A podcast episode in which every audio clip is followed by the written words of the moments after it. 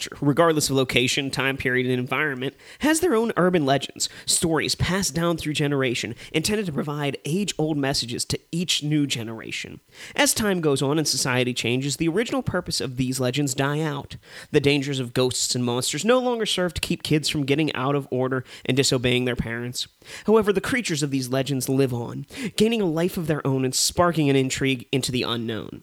Scary stories and horror films will often be predicted Predicated. pre- predicated on the elements and, that stem from the, these urban legends. Whether or not these legends were ever true hardly matters, as the impact of these stories shape those that come later. So the questions we must ask are how have urban legends shaped modern horror? Are horror films just a modern version of the urban legend? That and many more things will be discussed tonight. Joining us for this chat, one of the hosts of the podcast Black Cat Shadows, Dakota Shotton. Dakota, welcome to the show. Well, thanks for having me. I'm uh, I actually really appreciate you guys having me on. Uh, I know you guys had talked to Andy before, and uh, he told me that you guys are really cool. And I mean, just from the little little talk we had before uh, before we got on here, you guys seem like seem like a really awesome duo. Awesome. Thank you. very much. Yeah, you definitely, you guys definitely seem like cool guys, and um, definitely seem to have a lot in common. And um, I really like your show and everything. Um, before we start, you want to just mention a little, bit- little bit about um, Black Cat Shadows because um, it really, it kind of, it definitely relates to the uh, topic at hand. Yeah. Um. Well, Black Cat Shadow was uh, was actually Andy's idea. Uh, he came up with he came up with the idea for his podcast just because he's he he grew up in the slasher generation, like in the '80s. So he he was really into these horror movies. I mean, I I grew up into horror movies also. But what happened was I was actually uh, I was actually on Craigslist and I was looking for for singing gigs because I'm a I'm a musician also, and I was looking for these singing gigs and I saw this thing for podcast host. And while I was in high school and like after high school, I started doing like this little amateur radio thing. Um, our city radio and it didn't last very long, but so I was like, hey, maybe this might be my chance to get back into this kind of thing. So um, I messaged him and we started doing this. Um, but what we do is we pretty much look into uh, the urban legends surrounding uh, surrounding horror movies, or like right now, uh, we're doing something kind of different. Uh, we're doing our horror uh, horror road trip and taking taking different things from these states. Uh, like our last one we just did, that's getting ready to come out is Wyoming. We talk about a horror movie that was actually inspired by events that happened in the state, and like some of the urban legends surrounding that, and some of the really cool stuff about the state. Um, we are really lore heavy and really, uh, really like theory heavy, like talking about like why why different uh, movies have different types of uh, types of tropes. I mean, I know it's kind of I know it's kind of cliche to use that term, but um, different horror movie tropes are thrown into these uh, these horror movies that have uh, I'm trying to what I'm looking for, trying to uh, certain themes, I guess. And that's something we look at, including true crime, which is also a really big thing that inspires horror movies anymore. Oh yeah, most definitely. Like if there's a murderer out there, there will be a, a horror film based on them. Well, I mean, Even just if, yeah, even if like it has nothing to do with what they actually did. Like Ed Gein. I was gonna say Ed Gein and Texas Chainsaw Massacre. You know, It's like every serial killer was like basically based off Ed Gein, and I think he killed like three people, and none of them with a chainsaw or something like that. But I think he did take the face off of somebody. Yeah, I don't even think he was from Texas originally or something like that. Um, well, and then you have like, um, oh god, I'm blanking on it. Fuck. The Texas Chainsaw Massacre actually, uh, the the inspiration did not actually happen in Texas. I think it actually happened in a uh, in a state further to the east. I believe. Wasn't it Arkansas? I- Or I'm, or I'm thinking the, the town that dreaded sundown. Well, there was another one here. Mm, I don't know. Um, but I mean, it's it's like how many movies are based off the Zodiac killer and like just people's own tangents and theories. Oh yeah.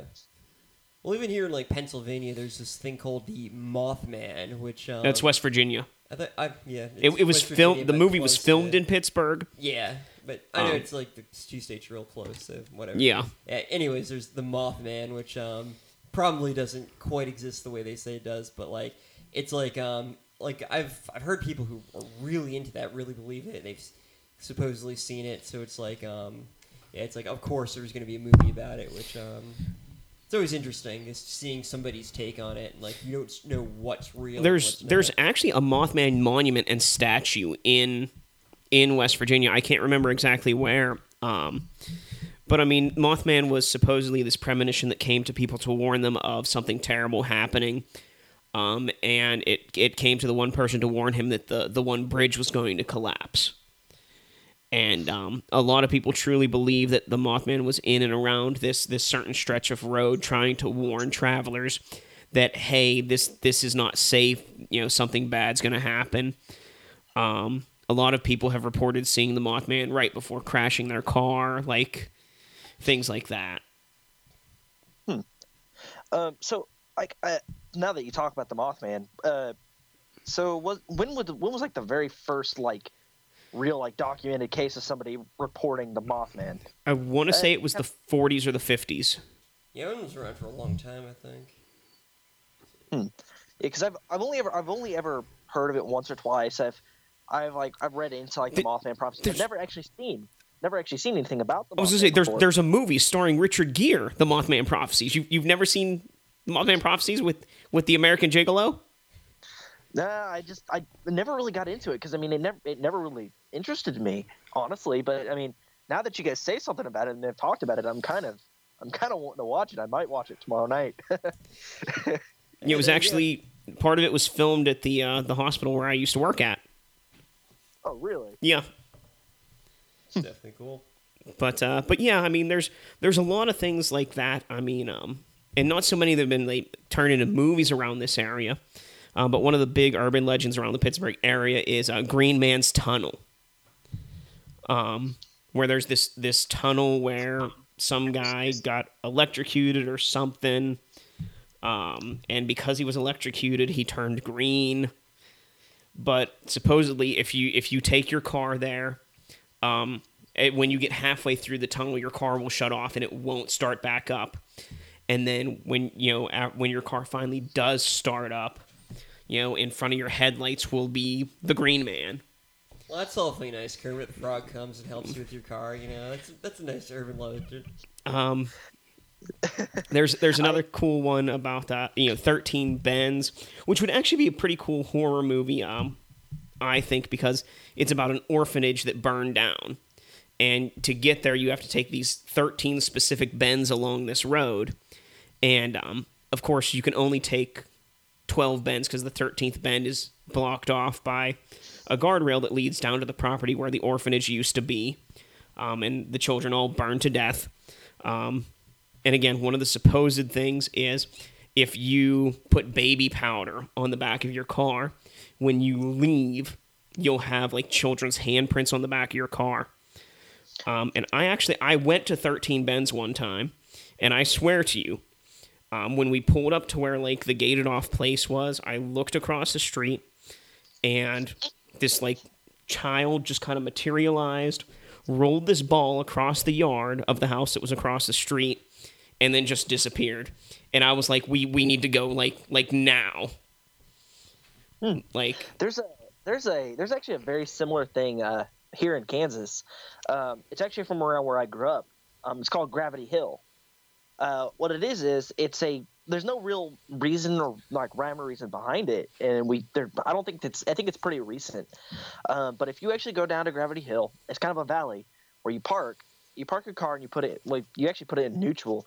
Then all of a sudden, your car will actually go backwards up the hill. that's pretty That's sweet. really awesome. Yeah, it's actually kind of creepy. I've actually experienced it, and I've- one of the things that happens is if you get out, if you're it, same thing. If your car is really dusty, or you actually make it dusty, you actually see handprints on the front of your car. You know, I that that sounds really familiar. Like the whole car going backwards up a hill. Like, I think California has something similar to that. yeah, I've definitely heard that before. Yeah, there's a lot of there's a lot of things like that. I did a little research on it, and there is one in California. I don't remember exactly where it is.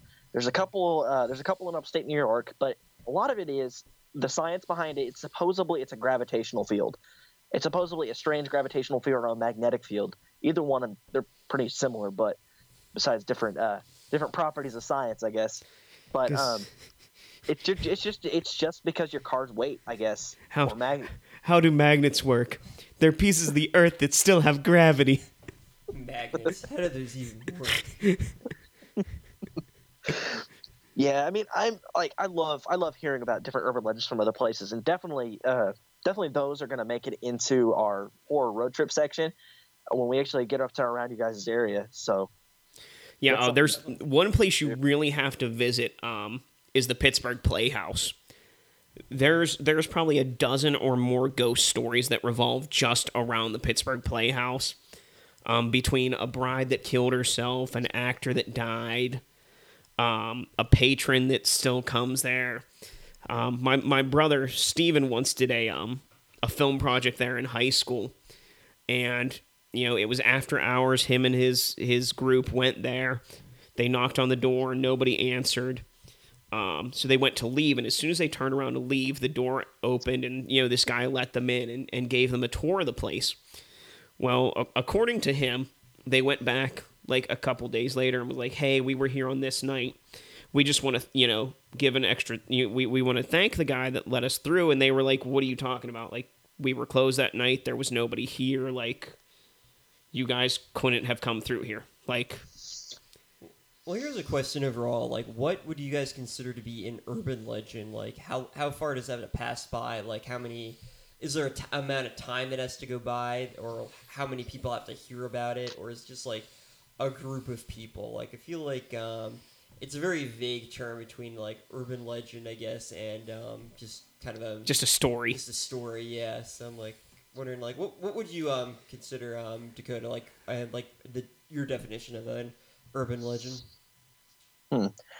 okay, so an urban legend, uh, defining an urban legend in my terms would be something that's that's reached a reached a uh, status with that's well renowned that makes it a legend. And the reason they're called urban is because it's a location. So if you put them together, it's a it's a loc it's a location, it's a story that it's in a location that's reached a certain amount of fame. While you have myths, you have urban myths, which are different, which are loca- which are localities that have a like some sort of creature or have some sort of different. It's not as it's not as prominent as a legend, obviously.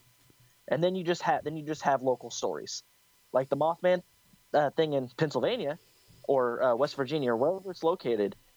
That is a that would be considered an urban legend because it's reached such a it's reached such a uh, popularity. Definitely, that sounds that sounds about right. Um, yeah, I'd say actually probably the most infamous one. Like I don't know if I guess it kind of goes into legend um, mode, but it would probably be just because since we're talking about film, it'd be uh, Dracula, like drag drag um, the Vlad the Impaler, and just how that one kind of just now everybody knows that story. So I guess that's not an urban legend; it's just a legend. But And isn't isn't how it started out as like um, an urban thing and then evolved and we're seeing that now with more films like things kind of becoming more legendary over over urban leg- legend probably because of the um, the uh, like people moving around to different places and spreading things and the internet I definitely think helps as well. So it's um it's kind of interesting how like the whole concept of urban legend is like kind of almost going into um, legend um, area if it's like a well told enough story or well made enough film. Now, I I believe I read or saw somewhere at one point, and I could be wrong here, but that Bram Stoker's Dracula was actually not based on Vlad the Impaler, but on another monarch from the same area. I mean that was um, I mean I know Vlad the Impaler was actually put into a um, castle in Transylvania, so it's loosely based off of it, if anything. So I mean, just the idea of it is um, But also the, the with with you saying about the internet, what has really like become like the biggest urban legend I think of our generation, um, and the current generation growing up is I I, I hate saying this, but it is Slender Man. Slender Man is Yeah. the biggest urban legend of like today. I was going to mention that uh, creepypasta has done a really good job in creating its own urban legends. People people have created their own urban legends now because they start off as stories. Obviously, everything starts off somewhere. So it started off it started off on the internet and it's become this cult phenomenon. I mean, I I, I go to Hot Topic and I see Slenderman shirts. I'm like, yeah. what the hell? I But- hate that so much. Yeah. It's it's the most annoying thing I've ever seen. I hate the idea of Slenderman. It's like what?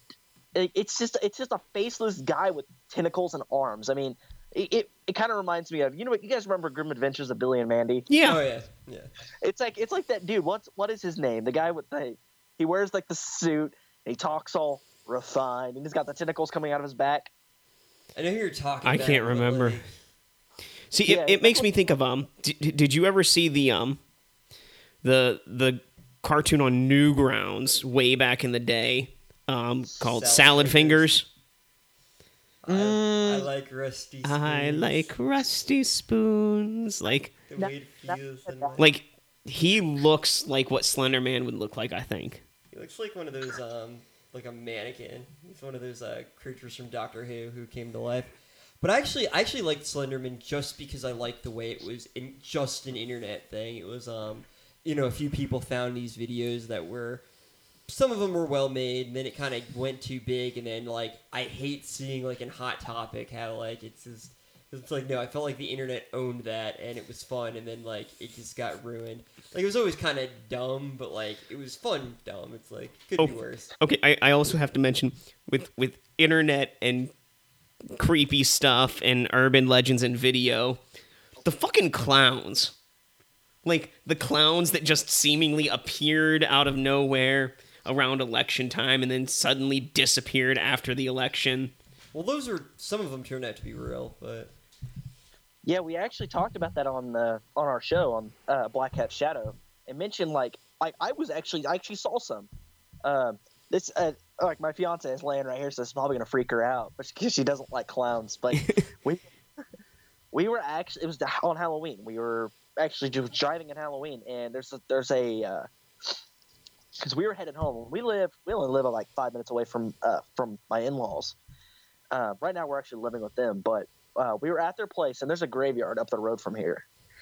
Well, uh, we were we were going past the graveyard, and all of a sudden I see somebody in this graveyard, and I rolled up my window and I look, it's a clown. So I go take my fiance back to her parents' house. I grab my machete, I grab I grab my knife, grab my because this is when I was a secure. I had like I had a whole bunch of security guard and stuff.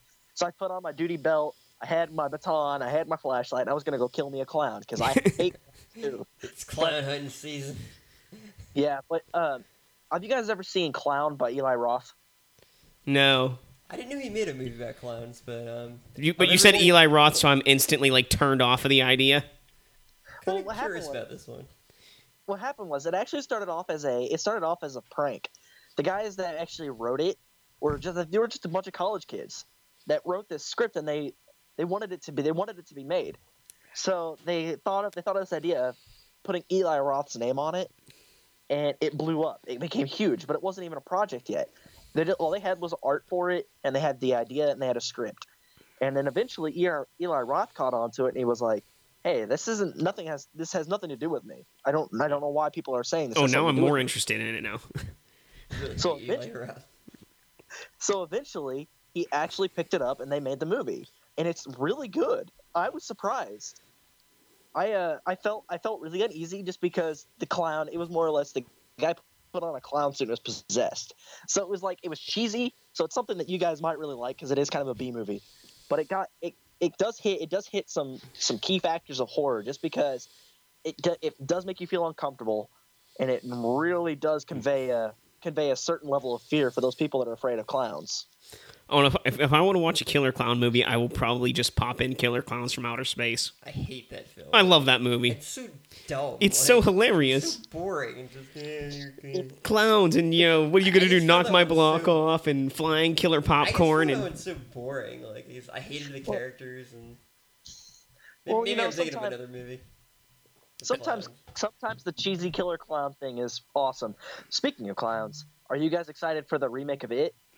I have mixed feelings. It does look cool, but and from what I've heard of it, it's like um, a pretty good adaptation. It's not just you know half of it the kids and half of it the, them being adults and you know doing adult things. So I kind of like that. I've But- I've never seen the original It, and I have no intention of seeing it I will definitely or the new one. Yeah, I will definitely see the new one, but it does kind of kill me inside that Tim Curry will not be in it. And I, I hope he makes like a random Um, appearance that no one knows about. I mean, I probably have seen most of it, like in bits and pieces, like throughout the years on TV, but I've never like actually sat and watched it. Well, everything floats.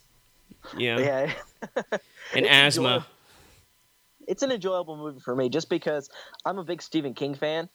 I like I he he influences a lot of my writings myself. Um, but something I something I really find uh, really creepy about Stephen King is a lot of his stories involve children in uncomfortable situations. I I, I just Yeah. this is one of my conspiracy theories here, guys. I think Stephen King has some sort of like youth fetish. I can definitely see that, like especially when you consider the original It and the um, running a train scene and uh, several other things. Even in um, uh, he wrote the book version of uh, Stand by Me. There's some weird scenes in that too. Like Now, now speaking of Stephen King, and we're talking about urban legends and lore and stuff here. I heard this urban legend, this this myth or whatever, that no one has actually ever finished Oh, a I think- Stephen King novel. oh, that was my conspiracy theory. That uh, that everybody that thinks they've ever actually finished a Stephen King novel has only ever just seen the movie, and they think they finished the book, but no one can get through a book. Yeah, the, cons- the conspiracy I, ma- I made once was that every Stephen King book is just written over and over again. Um, no, um, what is it? Uh, all all um, work and no play makes Jack dull boy. So you get really tired reading it. Then you go home because there's like some kind of a subliminal message that makes you watch the Stephen King movie. So you're like, oh yeah, that was a great book, you know. and it's like he's just this, this director who like tricks everybody into thinking he's a great writer too. That is my conspiracy theory that I'm now starting. Yeah, I, uh, I, the one, the one issue I have with Stephen King is the fact a lot of his stuff is repetitive. It's got a lot of repetitive tropes in it, uh, like uh, between uh, between Christine and uh, let's see, uh, Cujo, Cell, uh, Thinner. yes. Let's go with Cell. it's it's almost predictable. Like the only ones, the only books I was not able to predict were the Dark Tower books. I was not able to predict anything about the Dark Tower. I was like, what is going on with me if I can't predict a novel? Yeah, it's like you feel weird. It's like, wow, this is actually interesting, well well crafted. Like, Yeah, I- um, I was I was really surprised. I read a novel once, and uh, it was like the, the book was like 400 something pages long, and they killed off the main character on like page 251. I was like, what the fuck? Like, what's going on now? What are we gonna do? well, it's like Psycho, where they kill off the main character before the first half of the film. It's like, like what? the heck? That sounds like Game of Thrones, actually. Main characters drop off like flies. No, that's just George R. R. Martin going like, look, nobody's safe. Ah, die. I think I think he's trying to predict the future, though. So He's gonna predict the future of the show. I don't know. I think he's predicting the future right now. You know, a lot of people are dropping off the map right now, now that are important. I can see Well, that. important to me at least. Celeb, someone celeb, like uh, like uh, do you guys follow music any at all? I Nope. do- um, a little bit, yeah. I uh, Chris Cornell, the Oh, Uh, yeah. he recently passed away.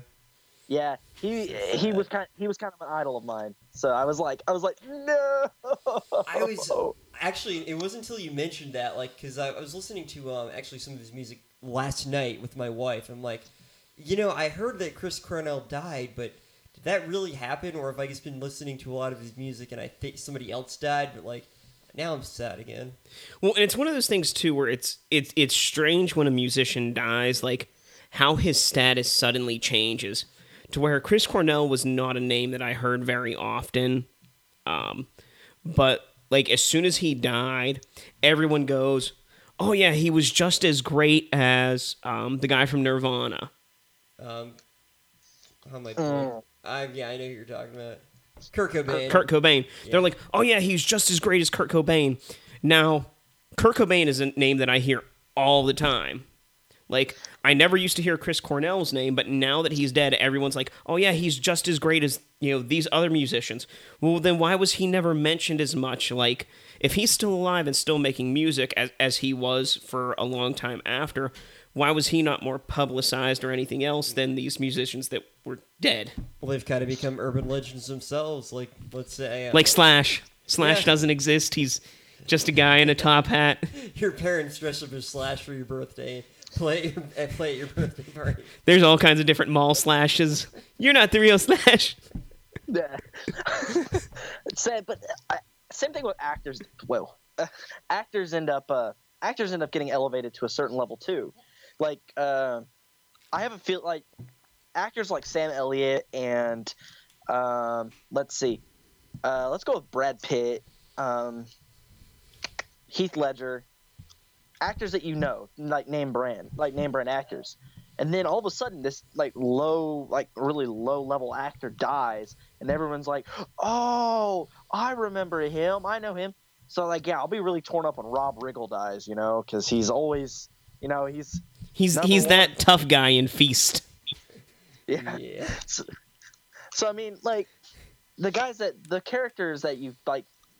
Let's say this, like actors that play characters, like Johnny Depp. I mean, he's he's played so many different characters that it's hard to see him as himself. So I don't know. I just died. I watch a movie and and and he's he's he's Captain Jack Sparrow every time. He's just some foppish idiot anymore, and I hate it. You've, you've never seen uh, Fear and Loathing in Las Vegas, have you? Yes, I have. Well, he definitely wasn't um, Ca- Captain Jack in that. That that was before Pirates, though. Yeah, but what I mean is, you, you didn't say before or after. He, he was completely different in that one. yeah, I'm pretty sure. I'm pretty sure that there's no way that he was not on drugs for that movie. Oh yeah. Like, hey, that's a urban legend in itself in a way. It's like, was he on drugs? Was he like, like everyone like you always hear like some some actor was like on some substance or even like creators. It's like, oh yeah, they wrote this like while they were on drugs and everything. It's like, is it true? Probably not. But now you now everybody believes it. So it's kind of like um one thing I always remember is um Vincent Van Gogh, like he um, supposedly cut off his ear to give to his um, fiance or whatever. Turns out it's not true. He was just psychotic. Got into a fight with his roommate, cut his ear off, and gave it to a prostitute. so like it's like completely different from what I believed. You know, actually, the the reason why the the main reason why he actually cut off his ear, he actually had schizophrenia. That was it. I, I get something. Yeah, and he he was trying to make the voices stop. Yeah, that's that. Yeah, it'll work. Yeah, Vincent, do that. Cut off Why your not? ear. He got he like had an argument with his roommate that set off like a schizophrenic episode. He just it was like so he kind of cut it off and then he just gave it to some random hooker. And It's like, oh well, cool man. Like I mean, he still owe me fifty bucks, but Well, thanks. well, let me frame this and put it on my wall. Yeah, and I think uh, I think something at this point, like I think at that point where where some where an actor or a musician reaches a certain level of uh, certain level of fame, those are the ones that you're that you're torn up of seeing dying. But it's the ones that you never hear of that when they die, they become urban legends, which is really opposite from like from like actual like horror like horror related stuff or like let's say let's go with the Wendigo like a Wendigo is like it's a it's a spirit, and it's been they there's been sightings of Wendigos since the like I don't know. I mean, as far far back as Native American. I would say it lore was a. Native American thing from the from the far north. I was thinking skinwalkers.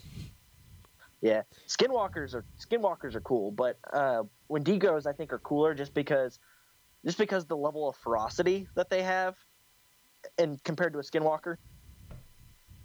Makes sense, yeah. And a, a Wendigo is more of a, a, a spiritual or a, um, a a a spiritual monster as opposed to a skinwalker, which is a physical creature that changes shape and form. And there's like Yeah, tulpas, which are just um like imaginary creatures brought to life or something like that. I Oh, you said tulpas. I thought you meant like tall people. Like like no, Paul, those exist. And there's this thing Yeah. called tulpas where um, I was reading on it on Reddit and basically um, like they have all these like formulas of how to summon a tulpa and right next to how to sum- summon a succubus, which is always a fun thing to read. yeah. th- there's some uh, interesting forums on uh, Reddit. Yeah, let's let's definitely summon a succubus. That's a great idea. I don't think we. I think I don't think we learned anything from Knights of Badassdom. Yeah, It's on my list to watch. Oh my god, that movie! Peter Dinklage alone in that movie is epic. And then uh, what's his name? What's his guy? What's the name of the the the that?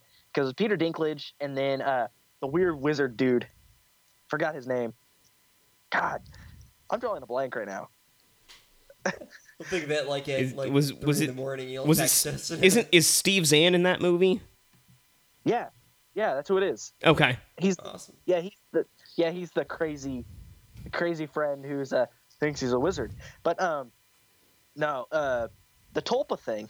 Um, I was gonna mention that when you were talking about the Mothman, a lot of a lot of people like when they talk about like the urban legends, they don't realize that eventually, like, the more you talk about something, like this, we talk about in our show we talk a lot about like negative energy, and a tulpa is created from negative energy. So when a tulpa is created, it's not just because it's summoned; it's because of so much, like the story becoming so popular that it just comes into being and it doesn't understand why it's there, so it just follows its stereotype. It's kind of exists because it was um, it was kind of almost willed into existence accidentally, kind of. Yeah, and it's it's like the physical manifestation. Mani- it's the physical manifestation of a Green Lantern ring. There you go. That, that's probably the best description of a tulpa I've ever heard. Yeah. Well, if, if if a tulpa is negative energy, then it would be a Black Lantern ring. Shut up, Corey.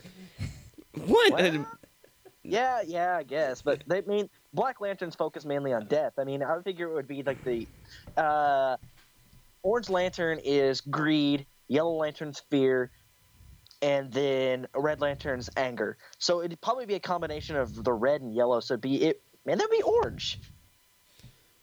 um, I don't- I forget. I forget what the Blue Lantern is. I know pink Uh, kryptonite makes Superman gay. That's all I know. And Batman once had a rainbow suit. Yeah. but um, no, I think the Blue Lanterns are compassion. I was gonna say I thought they were like love or something. Yeah. The Yeah, pink, I yeah, the the Star Sapphires are uh, are love. I don't Okay. have a clue about any of this of that. Like, Yeah. There's. I there- was more of a Batman guy. So. Well, I'm a comic book nerd. If you can't tell, I got Thor's hammer on my chest. Sweet. yeah, I've, I've got one of my Marvel shirts on today. He's got my Mountain Goat shirt. Like, Yeah. Um, no, I read I read the whole Blackest Night series, so that's the only reason I know about like all the different lanterns. Blackest Night is actually my favorite. uh, It's one of my favorite Green Lantern like comic series. Um, does that exist in the New Fifty Two universe? I have no idea. if it came out after 1982, then I believe that's. No wait, no, I'm thinking of. Uh, Um, the- new, I'm thinking of Silver Age. No, the New Fifty Two was like early two thousands. I'm gonna stop It was- pretending I know what I'm talking about. It was like 2005. It was 2005 to about here recently, like 2013. Then yes, because I believe Blackest Night was the two thousand six giant crossover series. Yeah. So um, No, no, no. gonna It was it was it was when I it was when we when I was in college, so it would have been like two thousand nine, two thousand ten. okay. So uh, something about those tulpas. Uh, do you guys watch Supernatural at all? No. I saw the first two episodes. Um, I hated the first one just because I, I didn't like the introduction where it seemed like the dialogue was really forced. But second episode seemed like it was a lot better. But then um, I got into Doctor Who and it ruined my life. I've seen like three or four episodes, and my brother keeps bugging me to watch the entire series, and I just I don't have any kind of sexual fascination with the characters, like like ninety five percent of the people that watch the show. So Yeah, I, I have a I have a sexual fascination with only two characters, and that's Charlie. She's like in the later season, and and then there was another one. And like I know, like some of your fans that probably watch Supernatural are gonna be like, "How can you have a well? You know, you guys know who Felicia Day is, right? Yeah. Yeah. think it is. What man in his right mind would not have a sexual fantasy about Felicia Day? And holy shit, I'm watching. I'm my fiance sitting across the room, and I'm watching her belly bounce. The baby is like moving across her belly, and it's really creepy. She's just the the, bell, the the baby is disapproving. Um, I don't I don't know. I, have, you- have you ever seen Doctor Horrible sing along blog?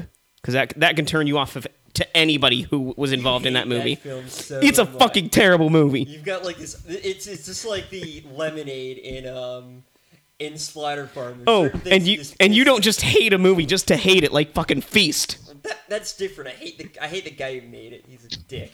But anyways, we've we've deviated from urban legends a little bit. So.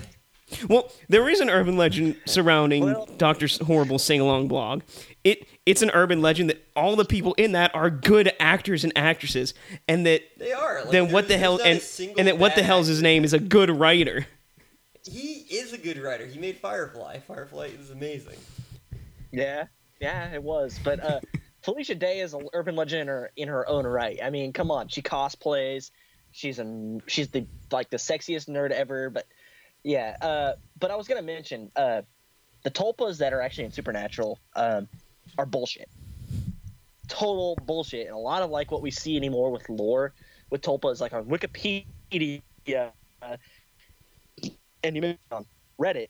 Yeah, so Some of the there's a whole kind of wrong. there's a whole R Tulpa thing on Reddit. I shouldn't know that, but there is. Yeah, but um, I I like to think that uh, because of because of negative energy, that anything's possible. Like uh, like places that are like let's say uh, um Columbine, um, Sandy Hook, and um, the Oklahoma City bombing. If you actually were to lay a map, take a map and lay and actually take like a take a ruler and trace from those areas and like where they're actually located, everything on that line straight from there has some sort of supernatural presence. Do you guys know what I'm talking about? Ley lines. Exactly. That's actually something I've I've really started to get into here recently with studying ley lines, and I'm like, it blows my mind that some of these that it's so possible. Um, So is it negative? is it is it 26 ley lines? Is that how I can't remember? There's a certain number of them. There, I think there's like a I think there's over there's a lot of ley lines. I know there's more than, but it's po- eh, There has to be a certain number of ley lines for something to be possible. So Okay. if uh, but there is a uh, there's a map on my horror Mino if you guys actually were to ever see it um, that actually shows uh, it's a pentagram all over the entire world, and they said that if if it when it's finished, supposedly that is the true sign of the apocalypse when the when the reverse pentagram is completed. Well, at least they give us give us a good warning, so that was nice of them. Yeah, and that's that's another one of my conspiracy theories, guys. Um, the world will end when the ley lines are completed. So now, now, uh, we're talking about tulpas and negative energy. Is there like an opposite creature, one one that's created of positive energy? You feel pretty positive if you find a succubus, so I mean, maybe at least for a while until it like kills you. But till then, you know, you're you're feeling you're letting out some positive energy. um, there there is some lore out there surrounding that. I don't do a lot of research into it just because it's not possible. The world is so negative that the only way for it to actually happen, for there's so much positive energy to happen, we would create a dystopian society and we would all die. So See, we, we gotta get we gotta get back to the '80s and the, the "We Are the We Are the World" song with like all the celebrities, so everybody like watches it and feels good, and you know, hands across America, and everybody holds hands and sings "Kumbaya" or some shit. Oh yeah, yeah, um, are you guys well versed in demonology? a little bit, yeah. Not not particularly. Okay, so uh, so Lilith and Samael, do you guys know who they are? Lilith was the original bride of or bride of Adam, wasn't she? Like the original succubus, or am I thinking of somebody else? Lilith was yeah, Lilith was the first creation for Adam that failed, and she became succubus because of because of her just she was not perfect. She was not perfect, so she was cast out, and she became a succubus, and she became the queen of succubus or succubi, I guess. And Samael is her counterpart, is her male demon counterpart, and he's basically just a uh, more like a man. I'm, I might be mixing up my demons here, but he is supposedly a guardian of hell. Okay. Yeah, I'd never heard of that one, but I knew I knew Lilith is because um, there's all just a bunch of weird organizations like the Order of Lilith and Daughters of Lilith, the Children of Children of Lilith, and things like that. And like, um, In in a it's lot of definitely an interesting uh, story. in a lot of gothic culture, it's you know that she's known as Lilith Immaculate. Yeah, and Uh, uh, I'm actually um, I don't know if you guys uh, uh listened to one of our episodes, but I talk about I talk about like my makeup, like uh, my, like my monster makeups I do. Um, I'm actually working on a design right now for Lilith and Samael. Oh, that's really And cool. Yeah, um, my idea right now is since Lilith is supposed to be this this perfect being, uh, I'm making her I'm making her look uh, like absolutely beautiful, and she's gonna be wearing a. It's it's more it's gonna be like more western uh, western style medieval dress, where it's long and flowy, but it parts it parts two ways down the down the side where it's well, the slits go down the side, um, and it almost like the dress like where there's a just a cloth that goes right down the front. Where like just you know easy access. You know she's a succubus. She's got to have easy access.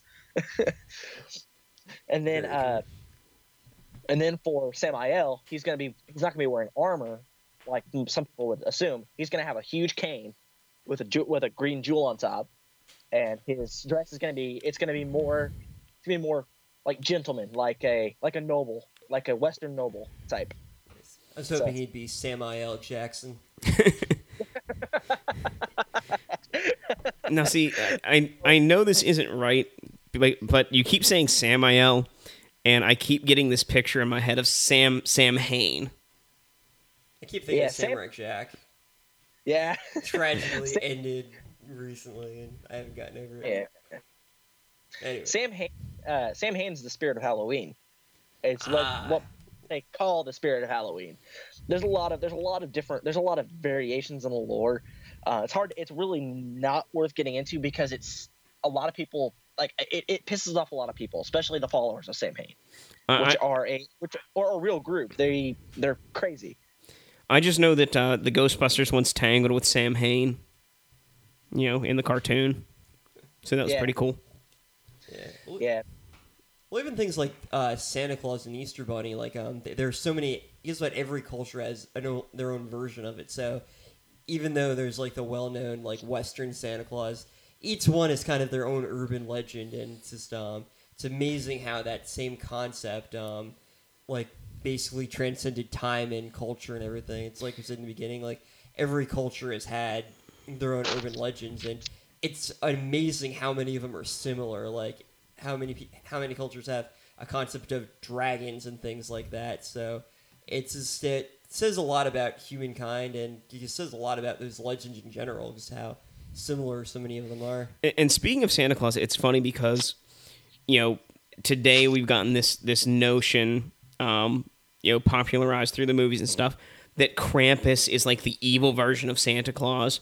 But yet, when you go around the world and look at everybody's rendition of Santa Claus, there are some of like actually Saint Nicholas or Santa that are evil and malevolent spirits like as opposed like they're not like santa and krampus are still two different things in those cultures it's not those are opposite characters it's they're from different cultures they're different characters but santa claus is not always this you know jolly like happy you know bring joy person Yeah. and initially Krampus was actually meant to be he wasn't evil. He was he was Saint Nicholas's companion.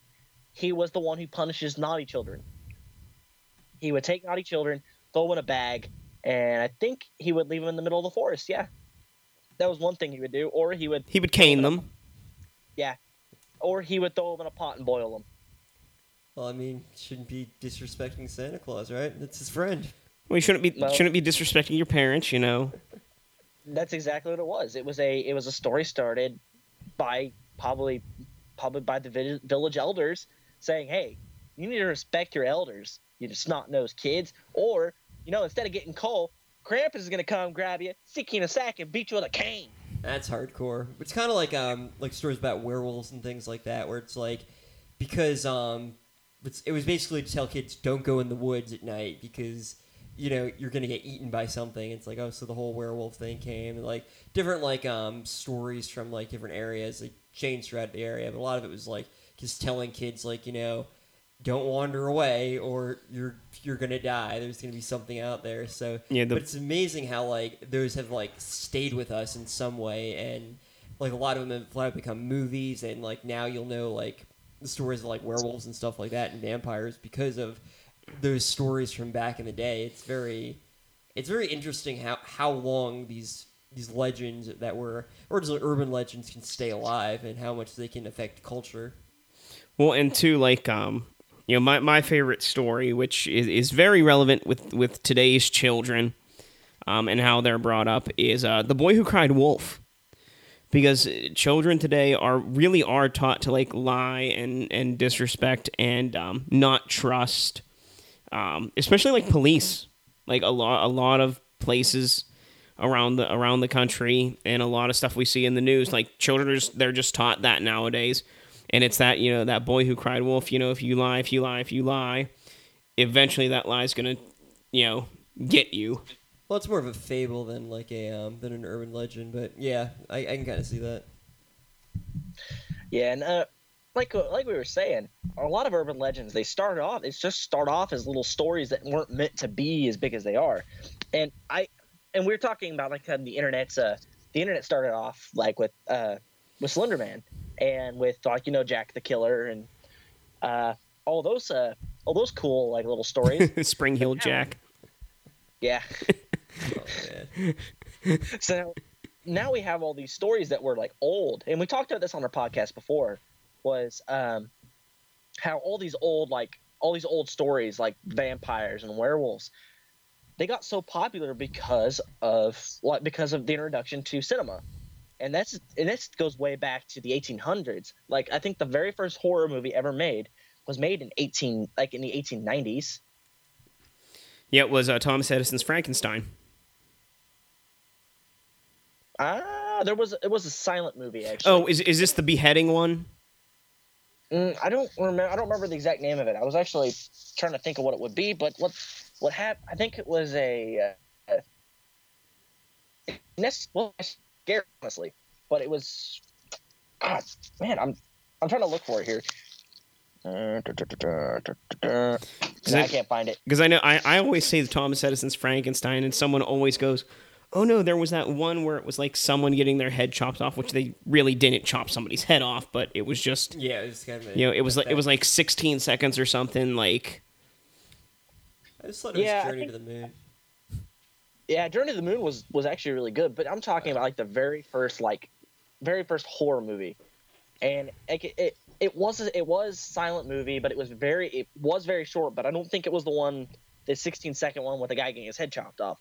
I'm thinking it was it was about probably like 45 minutes long, and it was all it was all silent, but it was very very dark. It was a very dark film, like physically dark. It wasn't just because it was creepy, but I remember we talked about it and we mentioned that horror has gotten so, so big because of that because uh, because it it keeps evolving. And it's kind of like we say all the time is like horror is like beauty. It's in the it's in the eye of the beholder. So with it being with it changing and evolving the internet has kind of accelerated that. Makes a lot of sense. It's like um, and it's funny because horror films kind of they keep up in their the almost in a way the modern urban legend. Like you got guys like um Freddy, Jason, Michael Myers, and things like that, which we all know aren't real, but yet they're everybody knows who they are, and it's such a it's such a big part of our culture that it's just trying to keep up that that kind of there's something scary out there that you need to watch out for like you know don't you know fornicate at a camp called crystal lake because you know you'll get killed by a guy with a machete or you know just like the dangers of um of like psychopaths and things like that. And um even just like the since we still at this point don't exactly know what dreams are it's like you know freddy krueger there could be a creature in your dreams and everything. It's like we know consciously that those are just like stories. We know that they're not real but it is it does have a lot of elements of um, what I think are the old urban legends and things like that. And I think that it's a part of since it's transcended like every culture and every time period. I do think it's something inherent in people that they I don't know if it's that they want to believe in these things, but there's something kind of important to culture to believe in something that is kind of scary. Like I think people to a degree like being scared sometimes, and I think that it kind of helps develop um, people. Like I think if you live a life where you're never scared by anything, then you've kind of lived an unfulfilled life. And I think ur- like urban legends originally started out well, obviously to teach lessons, but partly because you know it does help you evolve and grow as a person. So I think that'll that'll always kind of be something. Yeah, and I, uh, I, I really, I can really appreciate the evolution of horror. Uh, uh, something, something I, I, my thing is psychological. I really like things that really go deep into the psyche and just, you know, they mind fuck you. They literally will mind fuck you and make you brain dead if you watch them too many times. Oh yeah. like like something uh, like most recently, um, I just watched I just watched the movie Split here recently. Um, definitely something definitely something that's interesting about it. It, it is mostly psychological because the physical horror really isn't there. It's not. I don't think it was meant to be scary, scary, but it's become such a it's become such a psychological thriller that it is scary because the premise of it is humans can if humans could use 100% of their brain we don't know what is going on we really don't know like what could happen like the premise of the multiple personalities and then all worshiping this this one this one personality as a deity it becomes a super superhuman being Well, that's actually um. I'm only going to say this because I, I actually have a degree in psychology. That's actually an urban legend in and of itself of the on- only using 100% of your brain. You actually do use 100% of your brains. It's only a certain percentage of it is used for um, cognitive thought and things like that. The rest of it is for breathing and stuff like that. And I'm sorry if I ruined that movie for you, but that's like Oh, no. um, I, my my wife is a psych is a uh, biologist too. So whenever that's mentioned, she goes, "Well, this part of your brain works here." I'm like, "So, all right."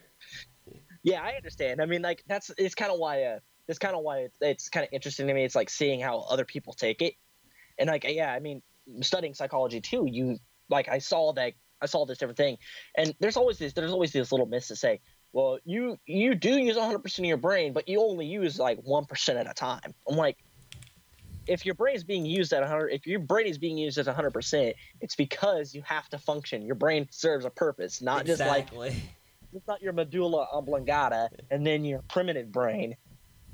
Yeah, it is a fun concept though. If like you can, um, I feel like a better way of doing this, which fiction never really touches on, is like um, if your brain kind of like developed like almost like um, a super tumor where like it gave you like more cognitive abilities. I think that would be more accurate. But I think like most stories like that kind of depend on the fact that most people don't really know these things. Like um, the urban legend that your blood is actually blue, except when and when air touches it, which isn't true because otherwise you'd never be able to get an IV because it, it's not oxygenated and stuff like that. But I, I- guess that's all kind of pre- predicated on like those concepts. Yeah, um, and well, touching on the touching on like the uh, thing about using 100 percent of your brain. Um, the movie Lucy. I've heard of that. Okay, so in the movie, it's very similar to the same concept, but it's a drug that enhances your brain. Ah. What they didn't say is they said that it's oh it allows you to use 100 percent of your brain. What they missed on was if it's a drug that's increasing your mental capacity, kind of like the movie Limitless. If that's the case, it's increasing your brain's functionality. It's not letting you use 100 percent of your brain. No, all your brain is- That's all your brain is doing like, Fire. oh yeah, Limitless your- is a very popular TV show. That's Yeah, I love the- Lucy. Yeah. Vitameatavegamin. I, I had to. I had to. oh boy. Time to go work Yeah. at a chocolate factory. Yeah, yeah. Uh, my fiance would. Uh, she loves I Love Lucy, so it's like, like we have Hulu, so she like, oh my god, it's on Hulu. I'm like, "Ugh." Again. I've I've never seen an episode of I Love Lucy. However, I have seen the uh, the Hitler version of it that was canceled like before it ever finished airing the first episode. Did it star Charlie Chapman? Uh, no, no. Um, oh God, I, I, I'm gonna look it up real quick. I can't remember what it's called, but yeah, there's a uh, there's like a Hitler version of I Love Lucy.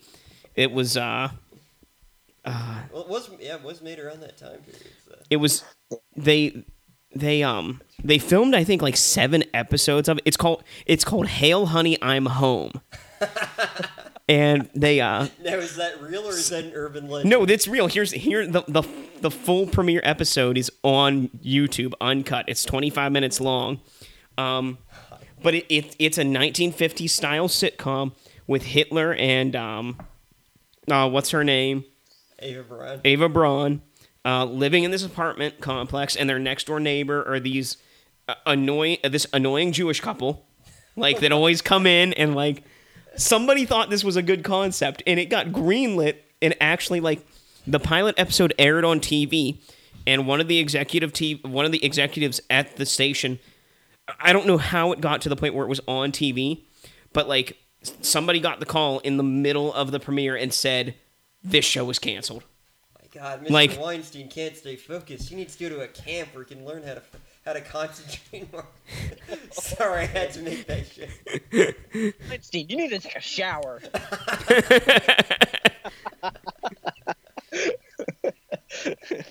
But yeah, yeah. Go after after you finish this episode, go watch go watch Hail Honey, I'm Home. Oh my god, It's- that's, that's amazing. So I'm, I'm gonna be making these jokes all day tomorrow now. Great. you're like us. We have like um very dark senses of humor, so it's like um may offend most people, but you know, eh, shrug it off. Hey, hey, I mean, more people are too butthurt anyways. Come on, Oh laugh a little bit. I agree. Praise Yeah, tech. but uh, yeah, I mean, urban legends and the, urban legends are something that I think all people should look into and study a little bit, and they're really underappreciated. I just, I feel like they're really underappreciated, and you know, a lot of people don't realize a lot of their favorite TV shows are inspired by some sort of urban legend, and it, it pains me to see it pains me to see these people's faces like like when I try to when I try to explain, it's like, yeah, you know that you know that show's based off of a off of an urban legend, right? From from blah blah blah, and they're like, what? No, It's no when way." you I'm like, explain like the original Grimm brothers or Hans Christian Andersen version of Disney movies. Like like this is the original version of this. I do that all the. time. I know my fiance hates it. she uh one time I was trying I was trying to explain to her the uh the my uh the Little Mermaid thing. Oh, But, uh, the original story, like Yeah, how uh how like if she didn't if she didn't uh get the prince to fall in love with her, she would turn into dust or something. Yeah, Yeah. or like or the thing about like that she uh that she actually had her vocal cords ripped out. oh yeah, Or in Cinderella where, you know, the stepsisters like cut off their heel and their toe and the stepmother gets their eye her eyes pecked out by birds.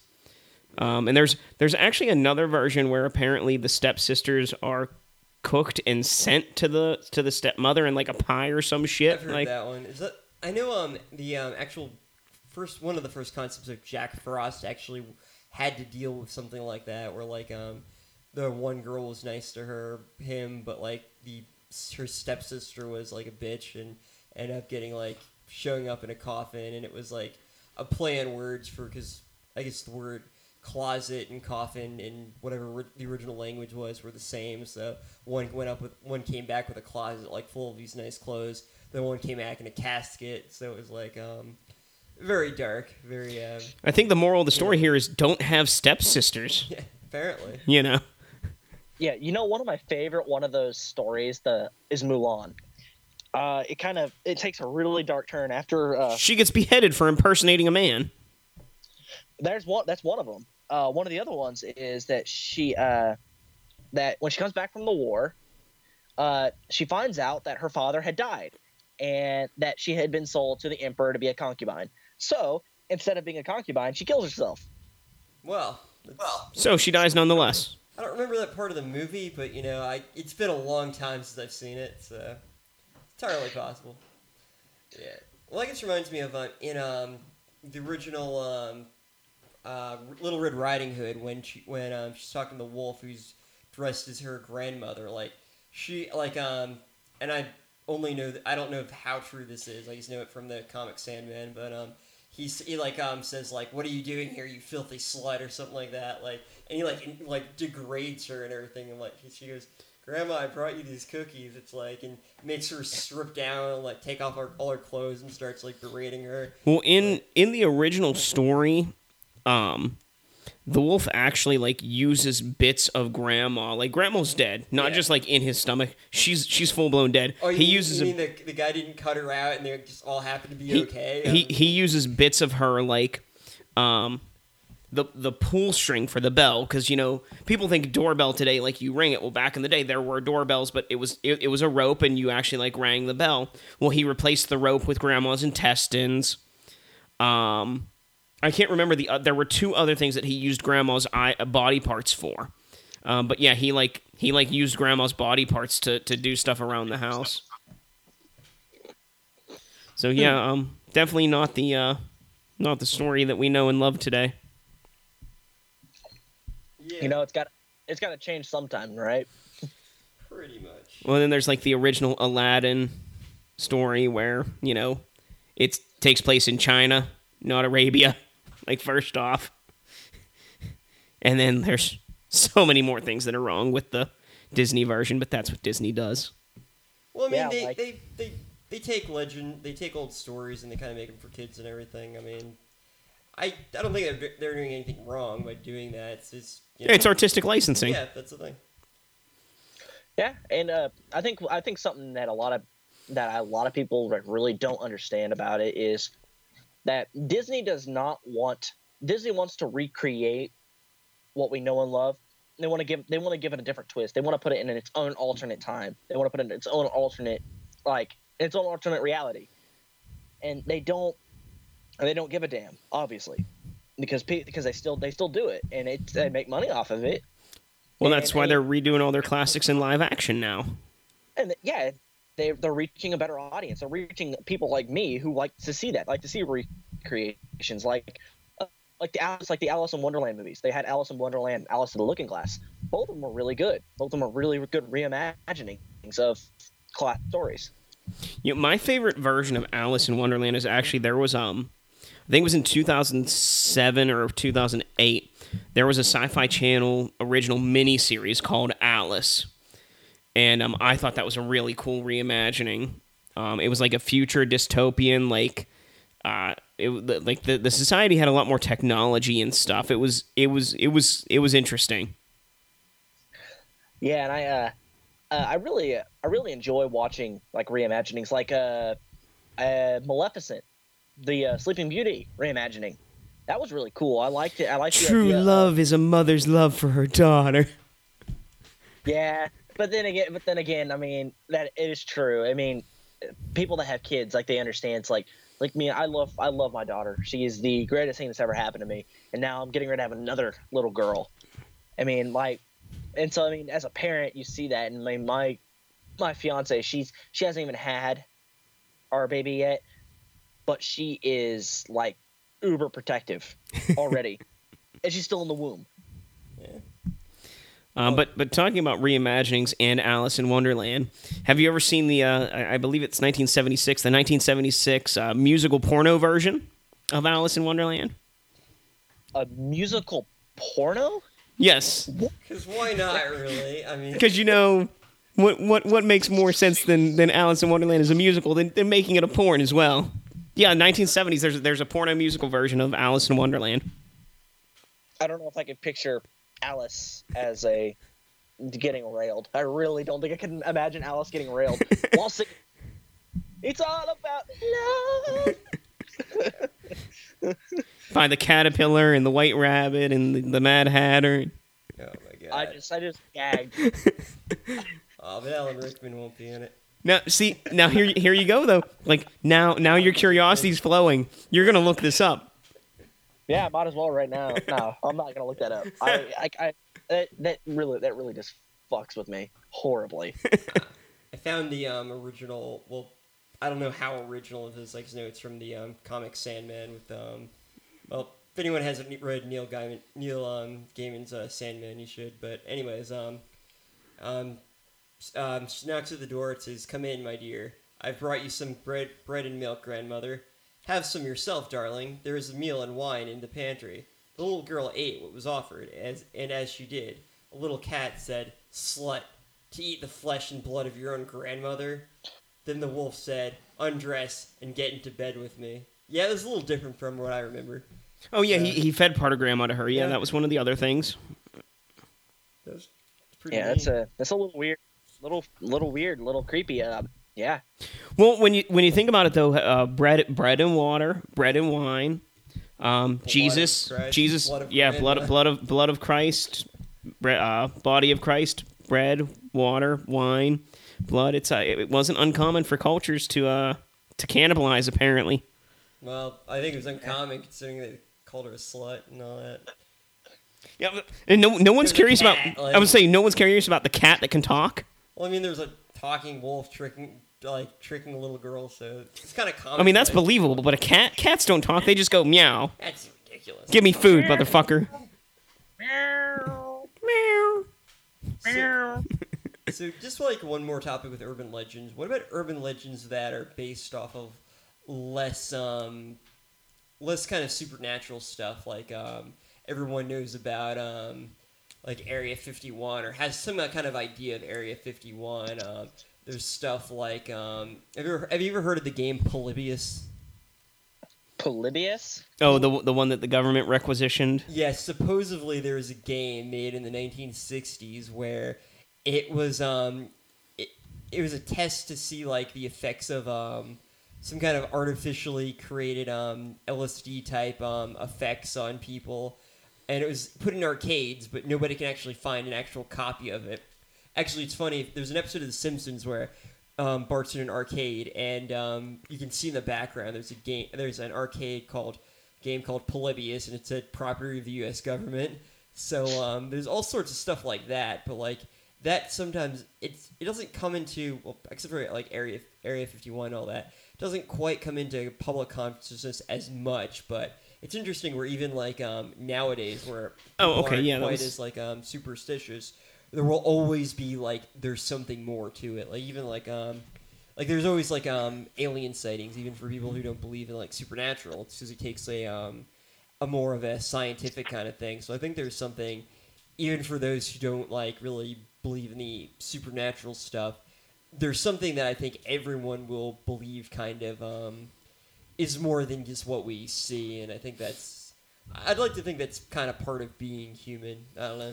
No, no. I just I have one more question. Um, because you, you mentioned Polybius, which was part of the uh, supposedly it was part of the MK Ultra study um, by the CIA. Which was a real study. There, there are documents. Well, and and that brings me to the point of what is the difference between a conspiracy and an urban legend? Uh, that's a good question. All right. Uh, okay. Conspiracy theories can breed urban legends. Uh, um, they are part and parcel with each other. Um, a conspiracy theory starts off as as a fact that gets construed.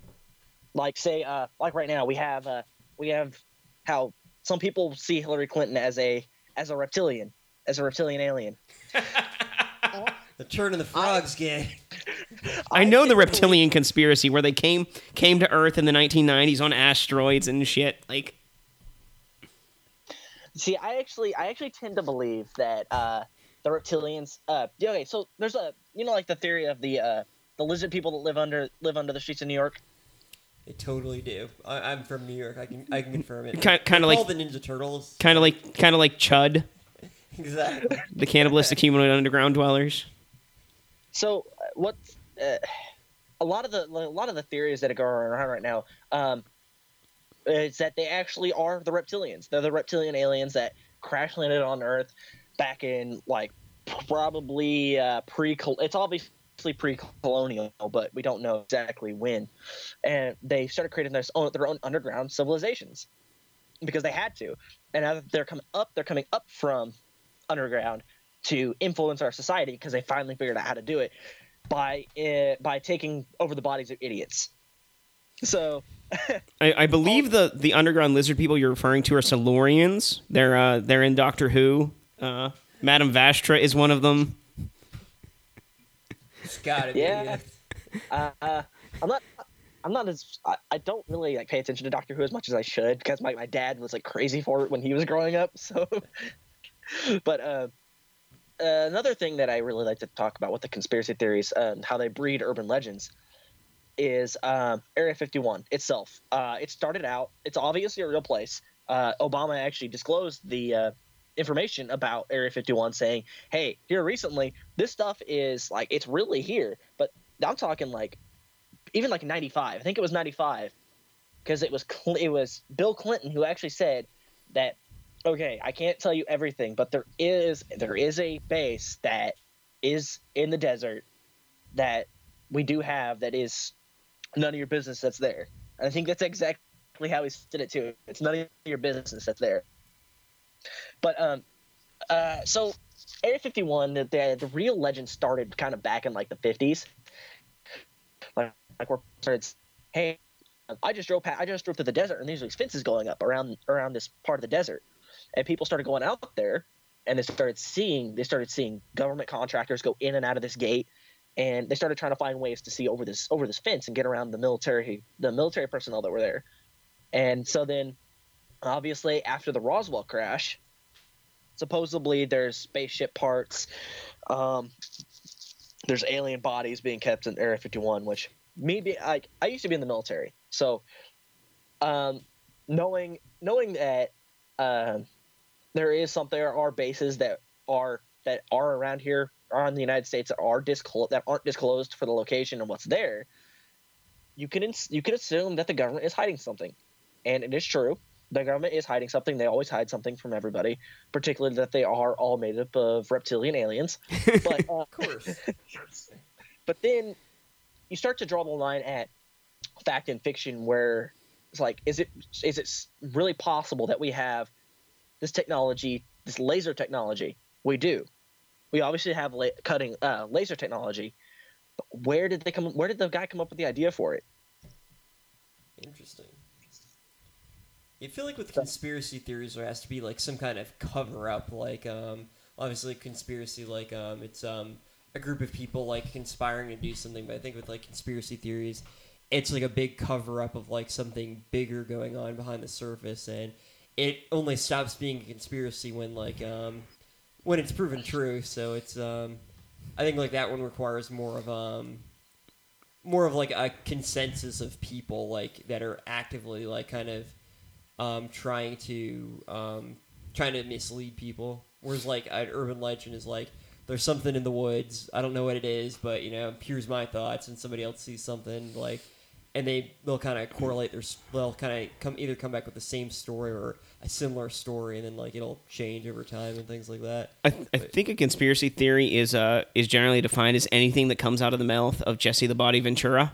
I was thinking Alex Jones, but Um, no, but like my my my favorite one, which I I guess still hasn't been like disclosed, is uh why there's so much underground at the uh the Denver airport. There's uh, a lot of underground um, rooms and uh, space that is just there.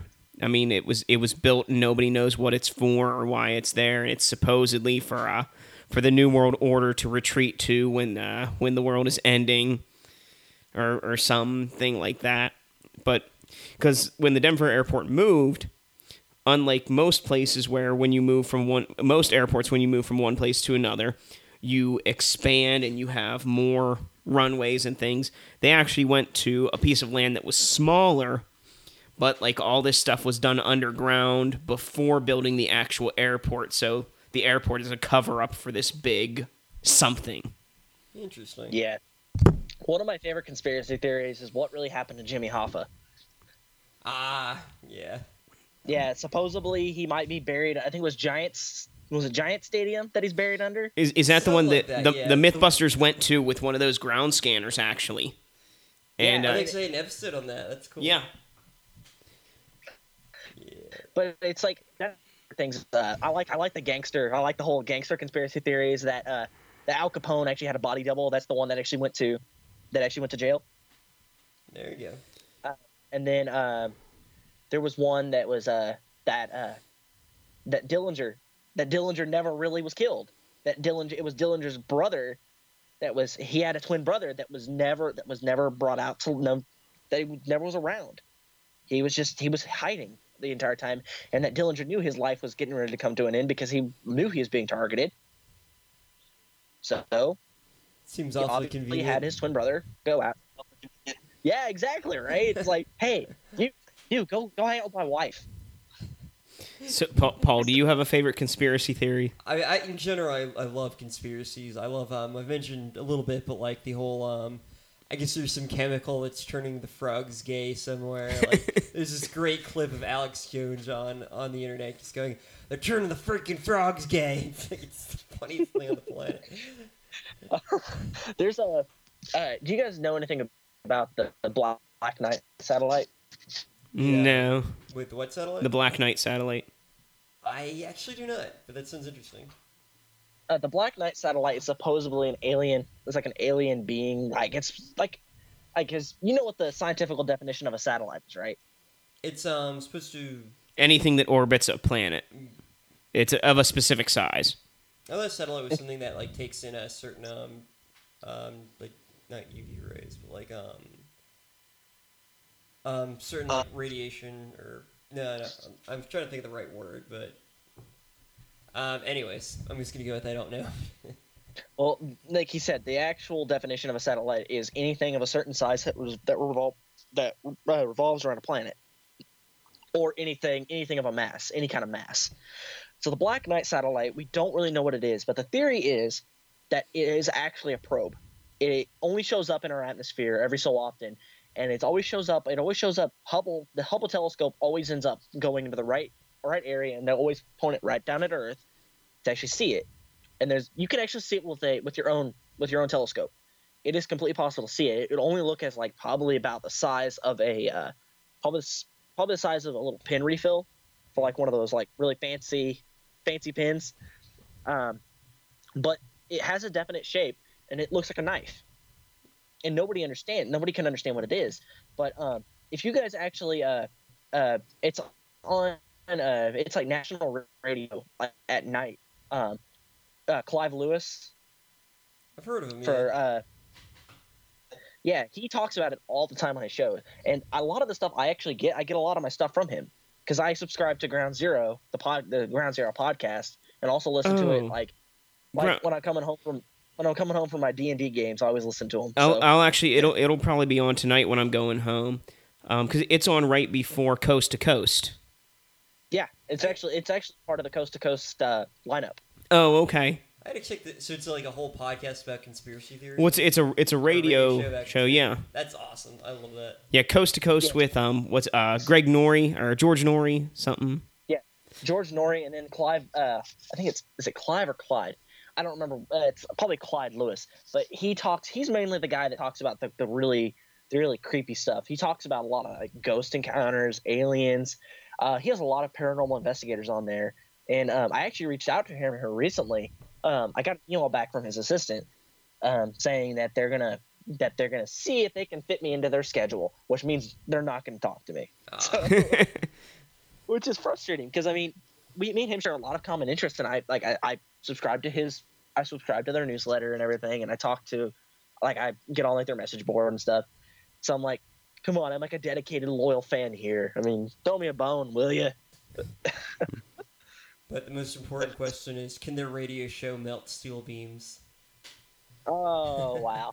I, I I always love making that reference just because like the yeah well obviously you know where that where the whole steel beams things come from but um I guess there was some news station like um they were following something going on and they're reading the um the comments on it which are all from the internet which is always beautiful and somebody wrote, like you know this is a very tragic situation the only salvation I have is the fact that I, that jet fuel can't melt steel beams, and they read it on on the news, and it was it was amazing. Mhm. Yeah, and you know, I actually I was actually working my own counter theory for it for the whole for the whole 9/11 thing. Yeah, for what it's worth, one? I don't believe in the whole conspiracy of that. Like, Yeah, I either, but I started I started forming my own counter conspiracy theory against the people that are the conspiracy theorists towards it. So what I was saying was, all right, so is it you know how you know how to make thermite, right? I've probably I read the Anarchist Cookbook when I was like 15, but I can't remember most of it. We're gonna plead the fifth on that. I mean, I didn't read it, and I just kind of. I, read, I was reading All- Harry Potter, and Expelliarmus, right? Yeah. All 15 year olds have read the Anarchist Cookbook. Come on. okay, yeah, if we're, if we're admitting this, yes, I, I did read it when I was 15. Okay, so thermite is just it's thermite's just the, the name for the chemical reaction between uh, iron oxide and aluminum oxide, or no, aluminum and iron oxide. So it's just rust and aluminum flakes, like rust, like ground up rust and aluminum flakes. So it is completely possible for thermite to be created in this situation.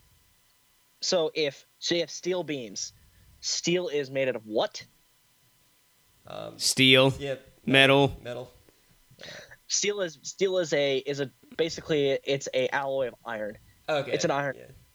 So iron is used in a lot of things. Steel is used in a lot of things. So aluminum is used in aircrafts, correct? Yeah, makes sense.